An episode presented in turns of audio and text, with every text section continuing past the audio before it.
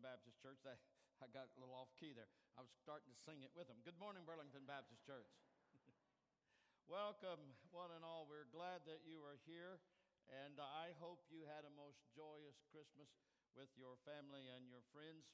All of us probably weigh about 10 pounds more than we did last week, and uh, it, is, it is good to get back into the rhythm of, uh, of things. By the grace of God, we have come to the last Sunday of 2018.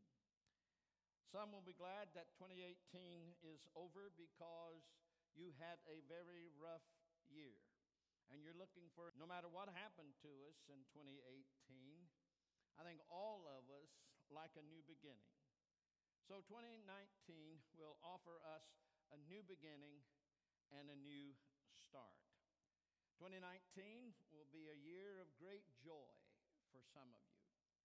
2019 will be a year of great sorrow for some of you.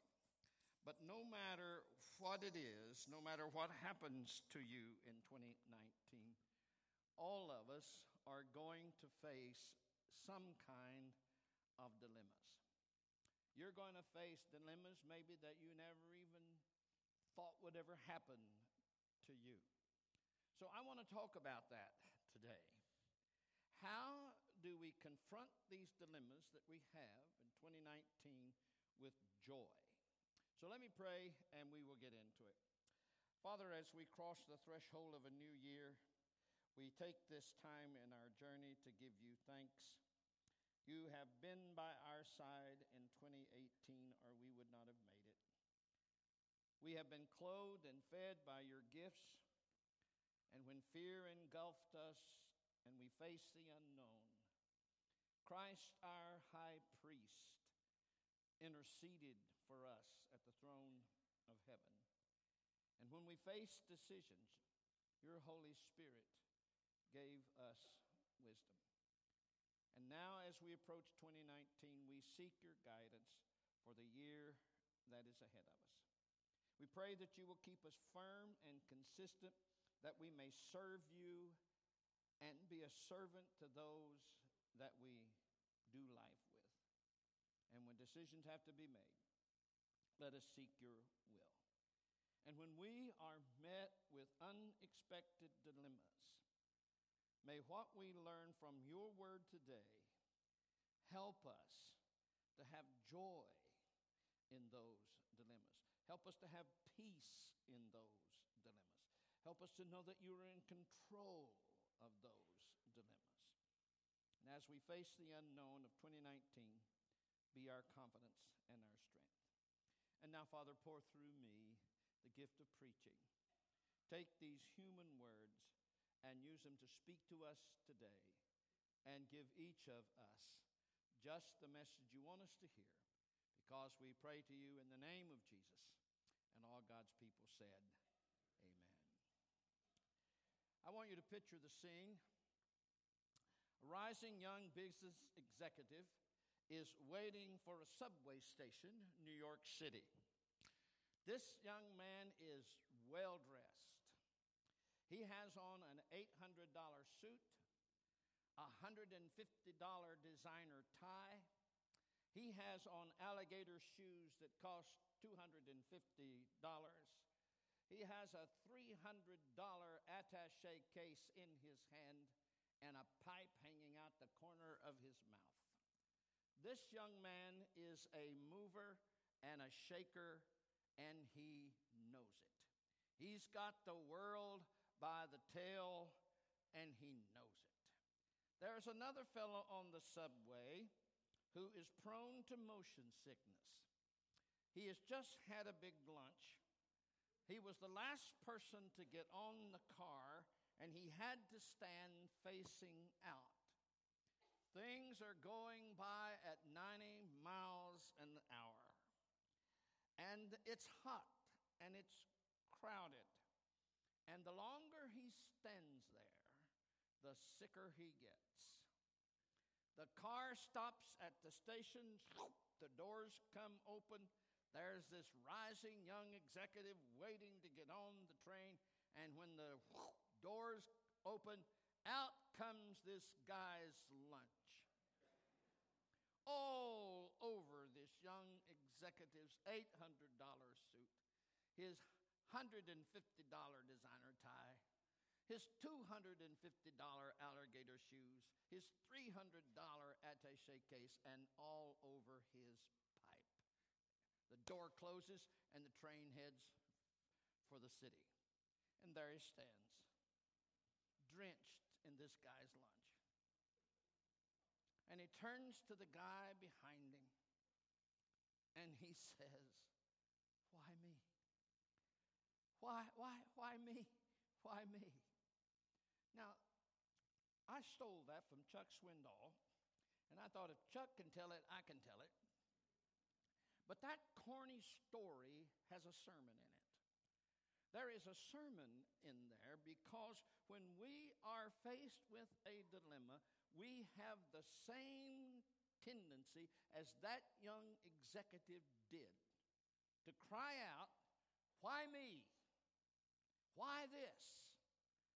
Why now? Charlie Brown once said, It always looks darkest before it gets totally black. Have you noticed that life does not turn out as planned? Have you lived long enough to understand that? Have you also lived long enough to know that life is not fair? And God never said it would be fair. I read something the other day that made me laugh out loud. It said, if life was fair, Elvis would be alive and the impersonators would be dead. Amen? the truth is that no one gets through life without dilemmas, and the key to finding joy in those dilemmas is what we're going to talk about this morning. Look at the screen. This is the definition of a dilemma. A dilemma is an unpleasant or confusing situation that is difficult to get out of or solve. Let's do it again. An unpleasant or confusing situation that is difficult to get out of or to solve. Now, what is the greatest dilemma that you've ever faced? It's painful just to think about it, isn't it? Did you have joy in that dilemma? When you say, well, LD, don't be ridiculous, how in the world can you find joy in the dilemma? The answer comes from the text that I want to use this morning, the Philippians, the first chapter, verses 12 through 26, if you want to turn there. Philippians 1 12 through 26. But before I read the text, I've got to set up the context of the text. Let, let me set up Paul's dilemma and show you how he found joy in his dilemma and how he used his dilemma for good. The year is 61 AD. The Apostle Paul is imprisoned in Rome. He is waiting a trial before Nero. The charge against him is insurrection against the state, and that is a capital offense. Now, Paul is faced with the real possibility that his life is going to be taken from him and he's going to be put to death. This is not theoretical. He's not talking about an exercise in philosophy. This is where the rubber meets the road. Paul now has been under house arrest for two years. For two years, people, he has been chained 24 7 to a Roman guard. He ate with him, he slept with him. He, Paul had to take care of his personal uh, situation with him 24 7. He's chained to a Roman guard. And in all likelihood, as I said, Paul is going to go before Nero, and Nero is no friend of Christians. Now, this is a time of serious soul searching. When a person is confronted with death, it is a time where they carefully consider the most important issues in life. And Paul knows his future is hanging in the balance. Will he be sentenced to death or will he be released? This is his attitude toward it. I want to pick it up in verse, I, verse 21. He says, For me to live is Christ, and to die is gain. Now, if I live on in the flesh, this means fruitful work for me. But I don't know which one I should choose. I am torn between the two. I long to depart to be with Christ, which is far better, but to remain in the flesh is more necessary for your sakes. Remember that. Since I am persuaded of this, I know that I will remain and continue with you for your progress and joy in the faith, so that because of my coming to you, again, your boasting in Christ Jesus may abound. Now, how in the world can you have joy in that kind of dilemma? Is it even possible? I want to reach in to this text and pull out three truths that I think that will help you to face your unexpected dilemmas when they come in 2019. And the first one is this. If you're going to find joy in your dilemma, then understand all dilemmas have a purpose. All dilemmas have a purpose. Look at back at chapter 1, verse 12. Now, I want you to know, brothers and sisters, that what has happened to me has actually advanced the gospel. Look at the purpose. So that it has become known throughout the whole imperial guard and to everyone else that my imprisonment is because of Christ. Most of the brothers have gained confidence in the Lord from my imprisonment and dare even more to speak the word furiously. Now, that does not sound like a guy who is having a pity party. Under house arrest, chained 24 7 to a Roman guard, and Paul has the audacity to say, What has happened to me has actually advanced the gospel. Now, here's how that advanced the gospel. Here's how Paul used his current dilemma.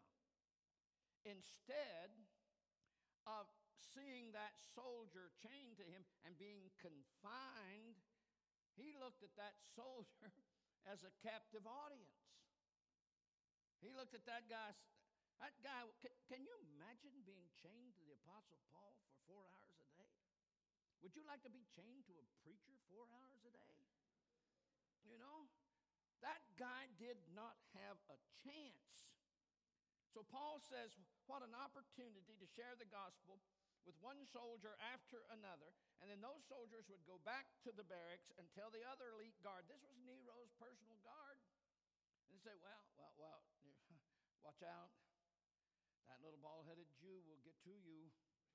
He will get to you. Watch it. Paul did not feel victimized at all. He did not feel frustrated. There is not a word about how awful his confinement was. Not one word about how heavy his chains are or whether he's cold or hungry or mistreated. He embraced that confinement. And he embraced it with joy so that he could convert the palace if we're going to understand our dilemma, if we're going to have any joy in our dilemma in the coming year, realize the good often outweighs the bad. Are you with me? realize the good often outweighs the bad. Now, what if it wasn't a bad God, but a good God who, even when bad things happen, could bring good out of them? Does that sound familiar? What did Paul say in Romans 8 28? I am convinced that all things work together for good to, to those who love God and are called according to his purpose. All things work together for good. Our dilemmas in 29 will have a purpose, and the good will often outweigh the bad. There's a second way that you can deal with your dilemma, and that is realize it's not about me. It is not about me. Now, the reason that the dilemmas can be so challenging is, is because we think it's about us. It's all about me. Paul's attitude was it's, it's not about me at all. It's about what God wants to do through me, not what's happening to me. And Paul allowed God to use this dilemma. And, folks, it impacted the Christian community. It impacted the church at Philippi. He wrote this letter to the Philippians while he was in prison. And here we are, how many years? 2,000 plus, and we're still studying the book of Philippians, which is one of my favorite books of the New Testament. You see, his attitude made the difference. Our attitude makes the difference. It is not about me, but the lives of others and how they're affected. Now, I know today that some of you are in chains, and they're hard, and they're cold, and they're heavy, and they're binding. Maybe you're out of work. Maybe you have had a miscarriage. Maybe you have been trying to get pregnant, diagnosed with cancer. You have a rebellious child. Maybe a spouse loved one has that dreaded disease, Alzheimer's. Maybe you constantly, every day, fight depression. Maybe you're in a marriage that's not ideal, and we all know that a bad marriage can be hell on earth. Maybe you're living from paycheck to paycheck. Maybe students here are having trouble with relationships, infirmities of old age, or maybe you've buried a child or a spouse, or you deal with an addiction every day, or you have these ongoing health issues that just never get well.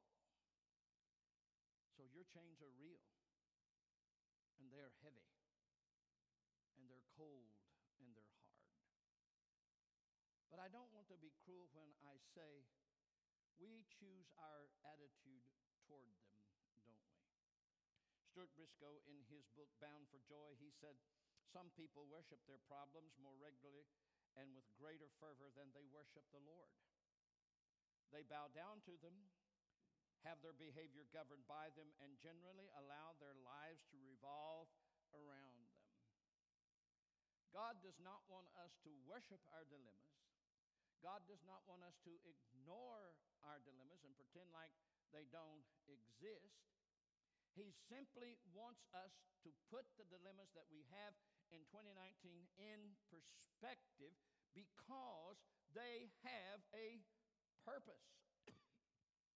now, it may you may not know the purpose during the dilemma. I have a friend, Dr. Gary Weedman, who was the president of Johnson University, and he called it rear view theology.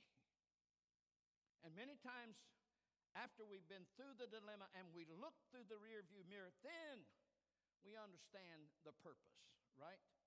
But understand, even when we don't understand the purpose, they have a purpose. God allowed them to come to us, and that is why they are so hard to handle. It is hard to handle it when we realize that for some reason God allowed this to happen. And maybe it, the purpose was that He was going to design in us a deeper knowledge of Him. Maybe that dilemma would cause us to be more useful to Him. See, whenever we deal with it that way, then and only then can we deal with our dilemma with an alert anticipation and a spiritual insight? But we're going to talk about the purpose and God's, God's purposes for us next, next Sunday, so stay tuned. So we can find joy in our dilemma when we understand all dilemmas have a purpose. There's a second truth in this text that I want to pull out. We can find joy in our dilemmas when we determine to finish well. Are you with me? When we determine to finish well. Philippians 1, verses 18 through 20. Yes, and I will continue to rejoice because I know this will lead to my salvation through your prayers and help from the Spirit of Jesus. Now, don't forget that. Don't forget that. My eager expectation and hope is that I will not be ashamed about anything but that now, as always, with all courage, Christ will be highly honored in my body, whether by life or by death. The Apostle Paul has made a decision in this dilemma to finish well. Look, look what he says. My eager expectation and hope is that I will not be ashamed about anything. His goal was to finish well. Now, folks, that is my goal. That is my goal. I want to finish well. I, I don't want to blow it and bring shame on the cause of Jesus Christ. I, I, I, I don't want to embarrass the church. I, I don't want to bring shame and hurt to my family. My goal is to finish well as well. When I preached as a first church, a lady came up to me and she said, Well, Elder, you're almost 60, you're almost 76 years old. You're almost there. What are you worried about? Well, I have a post it note on my computer from that great old Baptist evangelist, Vance Havner. He's way before your time. He said this No one is safe until they're home. Can I get a witness? To find joy in your dilemma, determined to finish well. I knew a young lady, mother of two young children, diagnosed with incurable. And she said to us, I want to walk through this illness and eventually death in a way that will strengthen the faith and the hope of others in Christ. Wow. Now, was she sad to leave her husband and her two little girls? Of course she was. But she was far more concerned about finishing well than she was the cancer. She never wallowed in self pity because she felt maybe in some way God has entrusted me with this, and I hope to honor Jesus through it. And she found joy in her dilemma of cancer because she determined to finish well, and she did. Now, did it make her suffering easier? No, no, no. She suffered terrible. Did she put on this spiritual smile like a lot of Christians do? Put on this plastic halo and, oh, God bless you. God, you know how they talk, you know. And no, she didn't. Did she think it was unfair to leave her girls? Yes, she did. But this lady, like many of you, rose above her chains and finished well, even though she experienced fear, sadness, doubts, and frustrations. She was consciously aware of her desire to finish well. And this is like Paul. This is what she said You all are going to have to help me. You all are going to have to help me with this. You all are going to have to help me finish well. Did you catch what Paul said? He said the same thing. He said, Yes, and I will continue to rejoice because I know this will lead to my salvation. And here it is through your prayers and help from the Spirit of Jesus Christ. Now, scholars tell me that verse 19 is difficult to translate from the original language of the New Testament to English. And what Paul was literally asking them to do was to pray into him and ever increasing ways the Holy Spirit. Pray into me through your prayers a special dose of the Holy Spirit. Pray into me, my friends, the power to get through this dilemma. Paul knew, to live the way he wanted to live and to determine to finish well and to honor Jesus in this imprisonment. Yes, it would take his personal vigilance, but he knew he had to be sustained by Christian brothers and sisters. He knew that they could pray into him the resources of the Holy Spirit. He knew that he could not do it on his own, and neither can you, or neither can I. I don't know what's going on in your life right now. Maybe you're close to God. Maybe you're far away from God. But I want to tell you, you will not finish well without prayer. Without prayer, you will not finish well. Folks, on our own, None of us have it to finish well. There are spiritual realities that only happen because of prayer. Do you agree with that? Only happen. And without the resources of the Holy Spirit, we're not going to finish well. Let me show you something from verse 19. He says, Help from the Spirit of Jesus. Now, the word help there is a feeble translation. It should be resources. This would be the way it should read in a better way. I know that through your prayers and the resources of the Spirit of Jesus Christ, this will turn out for my deliverance. Through the resources of the Holy Spirit. The Holy Spirit that was indwelling him was capable of delivering him. The Holy Spirit that indwells you is capable of delivering, far more competent than we think to handle any situation. And when you add the Holy Spirit to our determination and the prayers of others, then maybe we can finish well.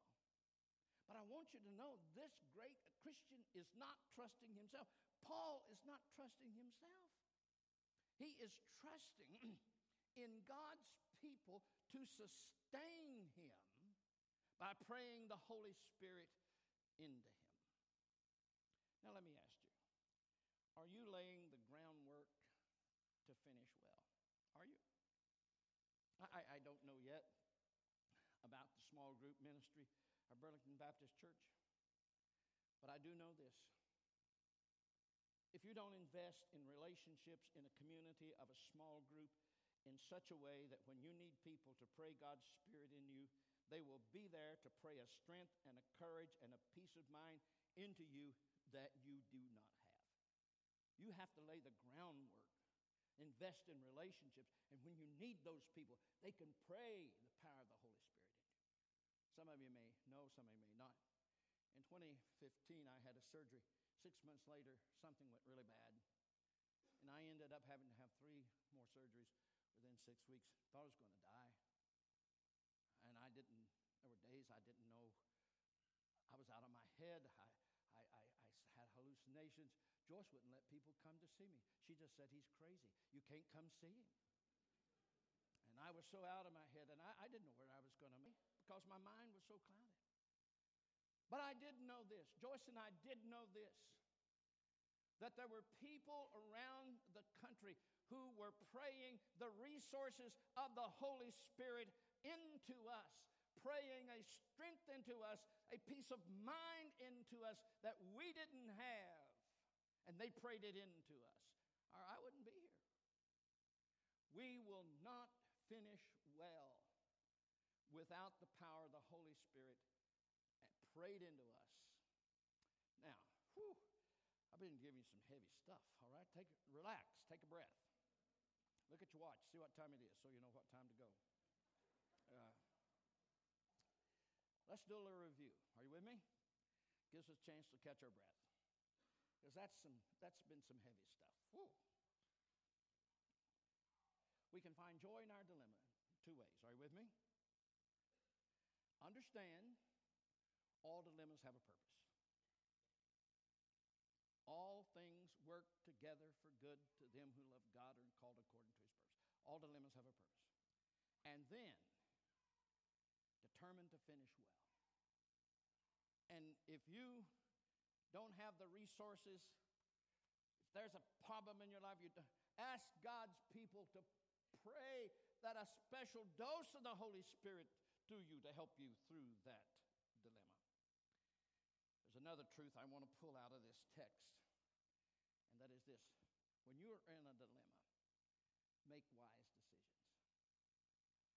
I tell you, people, I have seen people make some of the dumbest, dumbest, dumbest, did I say dumbest? Decisions when they were in a dilemma. Dumb decisions on the spur of the moment that ruin them and ruin their family. When you are in a dilemma in 2019, make wise decisions. Let me show you how Paul made wise decisions. Look at verses 21 through 26 again. For me to live is Christ, to die is gain. Now, if I live on in the flesh, this means fruitful work for me, and I don't know which one I should choose. Here it comes. I am torn between the two. I long to depart and to be with Christ, which is far better. But to remain in the flesh is more necessary for your sake. Since I am persuaded of this, I know that I will remain and continue with all for your progress and joy in the faith. Now, Paul is struggling with two decisions here. I long to depart and go to heaven. Whoa! Get out of this. Get out of these chains. And then to remain. To remain with you is necessary, he says. So here is his decision to depart, to remain. Here he is in prison, and that decision is intensified because he doesn't know if he's going to live or die. To depart, to remain. Now, I, I, at my time in my life, I can identify with that. I, I'm rounding third and heading home, people. And most of the fulfillment of my ministry is in the past. I'll tell you, more and more of heaven is in my heart. And I feel it stronger and stronger. And there are some days I, I, I miss people are in heaven so bad. I say to Joyce, Joyce, wonder what our old people are doing today. And the pull is strong. Because I know that most of my life's work is done. And the, the dilemma to depart is very real. And some mornings when I get up, my body says to me, Let's depart. Let's depart. Let's depart. But on the other hand, I know that to remain is also very real. Because you would think after 55 years of doing this, surely I have got a few qualities and a few skills and a little experience that I could still be of some value to the church and to God's kingdom. And I want to tell you, I want to thank the Burlington Baptist Church for offering me that opportunity. I will always love you. When I came off of my sickness, I had not been out of the house or preached for nine months, and you allowed me to preach and prove to me again that I still had something to offer. And now you've given me this opportunity to preach to you. You know, that committee, don't be in a hurry.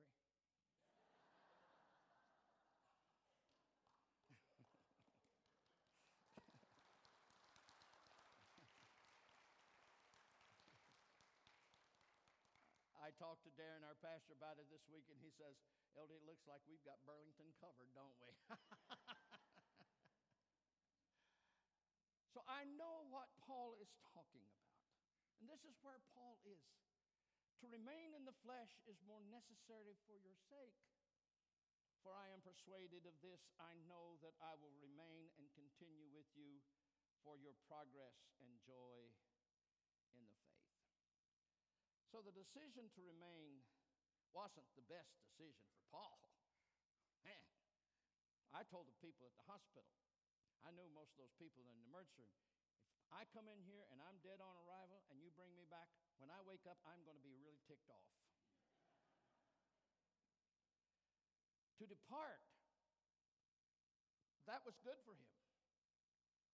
But the wise decision was to remain. to remain.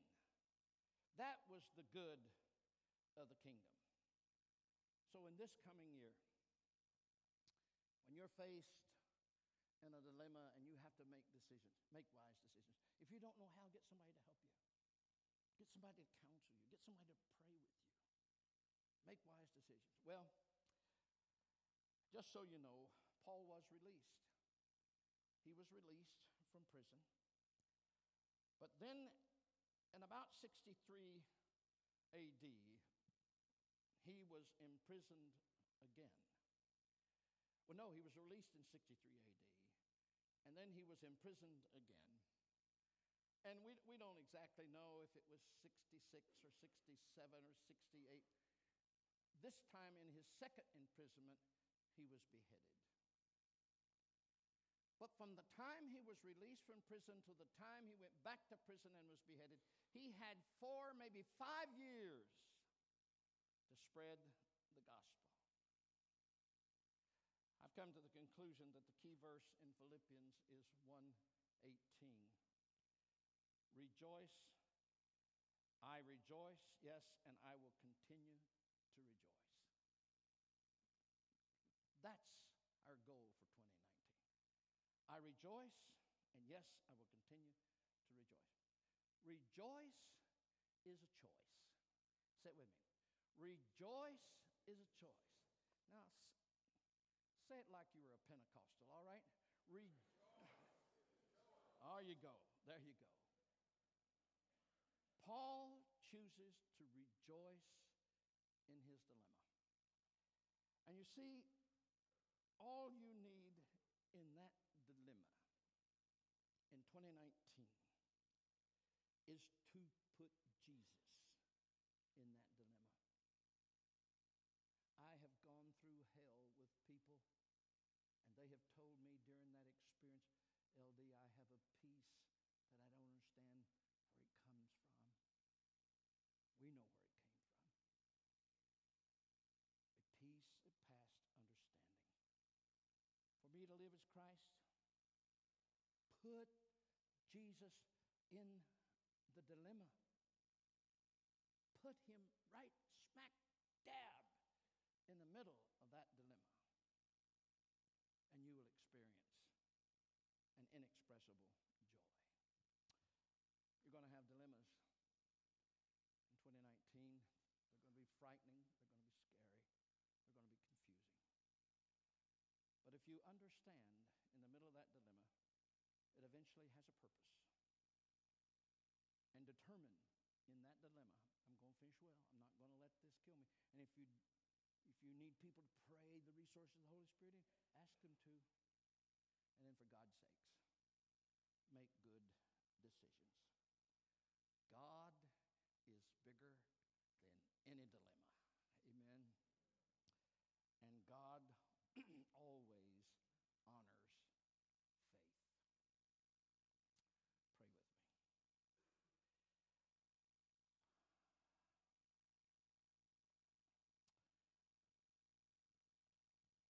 Some of you may be going through a tough time right now.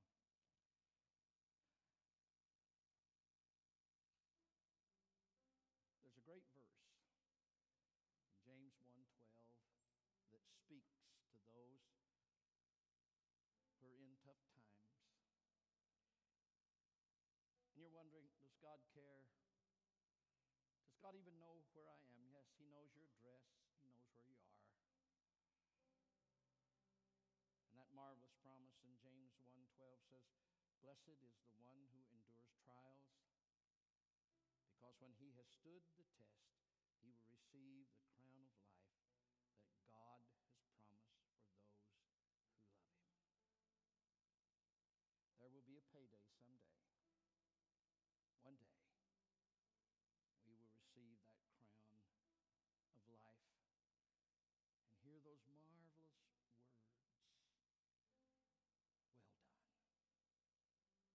Well done, good and faithful servant.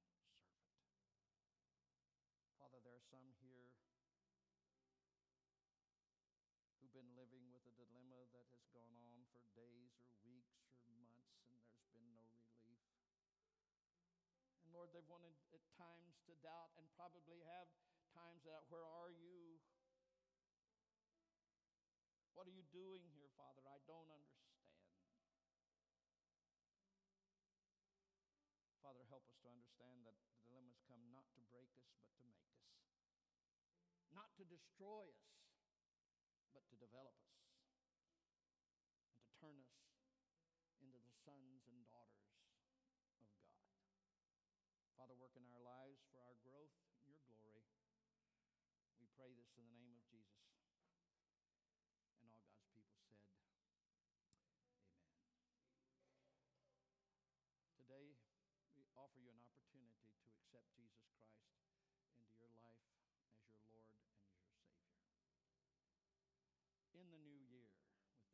decision and start the new year as a newborn child of the King. Come and accept what he's done for you on Calvary. Let him forgive your sins, give you a home in heaven, give you a peace of mind